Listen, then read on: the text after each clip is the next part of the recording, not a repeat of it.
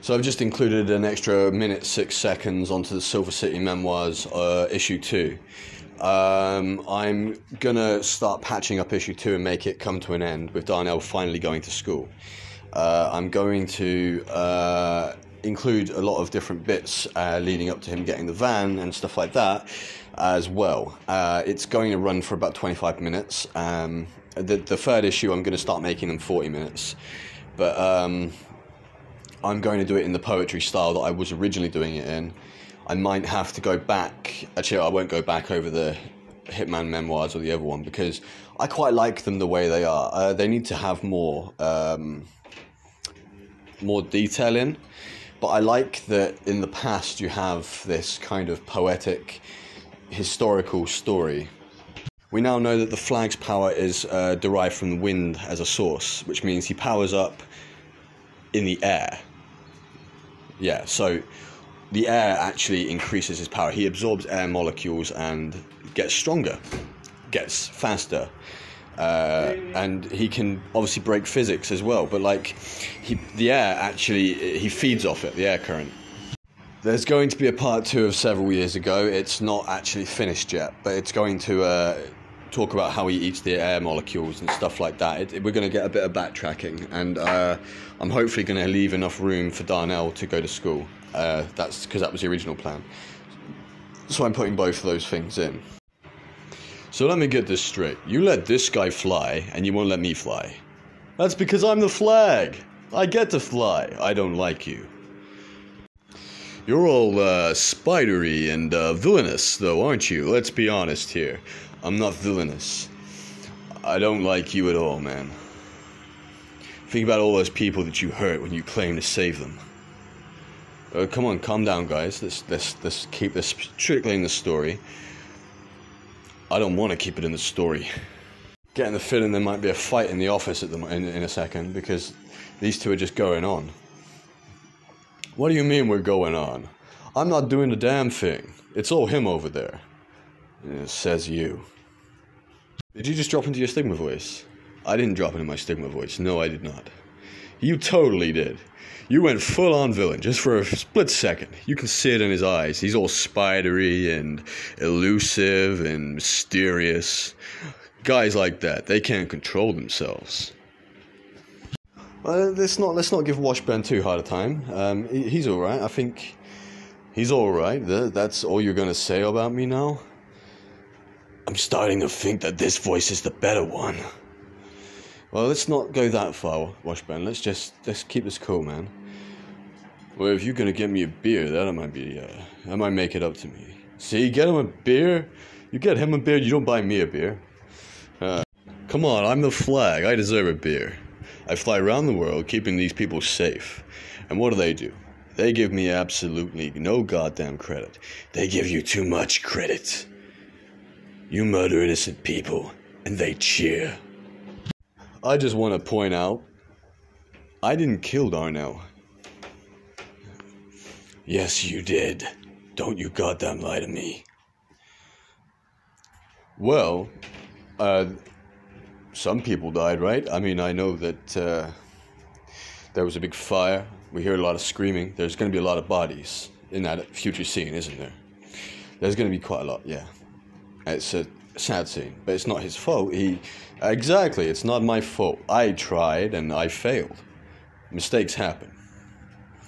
Mistakes that cost people's lives. But uh, back to what you were saying. Didn't you say that Veritas has the power to alter memories? So who's to say that even happened? You're supposed to be the airheaded one. You don't get to say that. God damn it. Did I just give a spoiler? So, uh, you're saying that he didn't do this. Then, why do I go on thinking my son's dead? Because you had your memories altered, and it, a lot of time has passed since you've been in the ether, and I'm going to have a sad moment. I'm, you're going to see Darnell again, but the person that's really writing the memoirs isn't you. The one at the typewriter that I say is you isn't you it's your son writing your memoirs, and um, he says our time hasn't come because he's writing it like like fictionally, from his perspective, Wait, Darnell's written that? Yeah. So you're gonna see each other again when he's old. It's a kind of idealized story, so we go on thinking it happened this way, uh, but he's obviously idealizing uh, his image of you, and it's uh, his perspective of you. So he's writing from your perspective, but it's him that's writing from you. So he wrote you, and I wrote him. Get it? Jesus, man, you don't like anything to be simple, do you? Another little treat we might get later is bringing in the hitman before he becomes basilisk, just for a little bit longer, and having him kill people off. Um, maybe even for stigma. Oh, that would be interesting. I can assume by that you mean Dr. Nero and a bunch of the other contracts.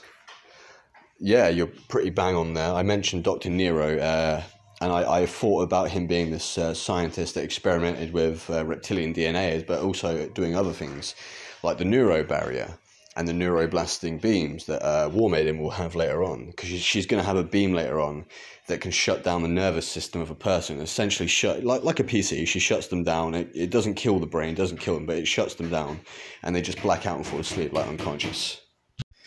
So tell me more about the neuro barrier.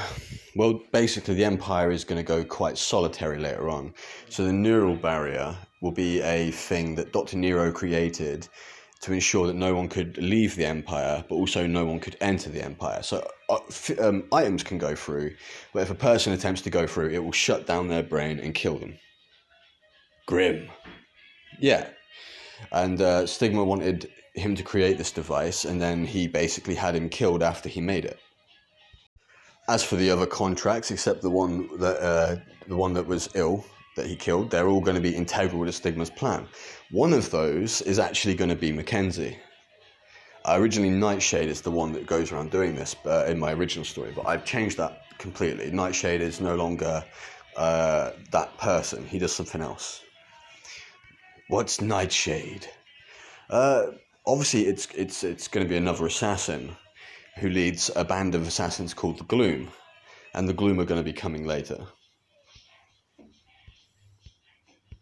do we have to jump forward so far in time? Is the other thing I was thinking. Because I'm thinking if I want Darnell to be about 60, so if we say it's based in 28 uh, at, at, the start, 60 years from 28 will be 1980. So it'll be in the 80s later on. So uh, it's going to be set in the 80s, 1988 uh, later when Darnell dies. But it'll be. Darnell's to die? Well, he'll be old, man. You can't. Hmm you get mad. That's fine. Um, I'm I'm I'm to be basing it from 1920s through to 1988. Uh, well, 1990 eventually, but then that, it will it will end there. Um, and what I was thinking was I could. Uh, I could show how technology evolves, but technology is going to evolve very differently in cast time to what it does on Earth. So I might be using those dates, but it'll be SE, not AD, and not BC. It's uh, it's 1928 SE or Spirit era.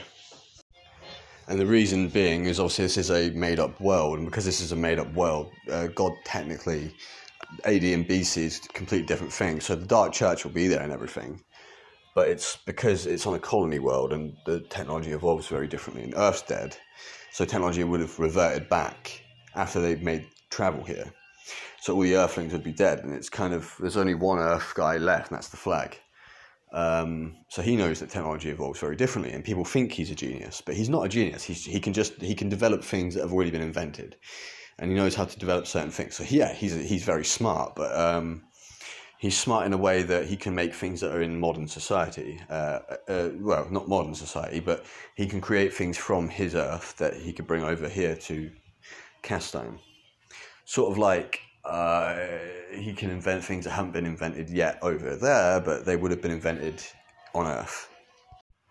So if we say that in AD, uh, in sort of 2000 and something AD, technology went backwards after we travelled, uh, we will say that the, the, the, obviously prisoners and that were sent out in different directions because we didn't want them on Earth anymore before, and other people eventually when they evacuated left Earth. But uh, these prisoners wound up in the Generic Galaxy, and over the course of, uh, we'll say, 1,800 years, it ceased to be AD, it became SE, but technology went backwards because we didn't have any of these great thinkers. So technology had to move forward again, and we had to go through those stages. Only history repeated, and it was a different world. But in SE, it kind of took on a much similar state to uh, how Earth was in those twenties and such like that.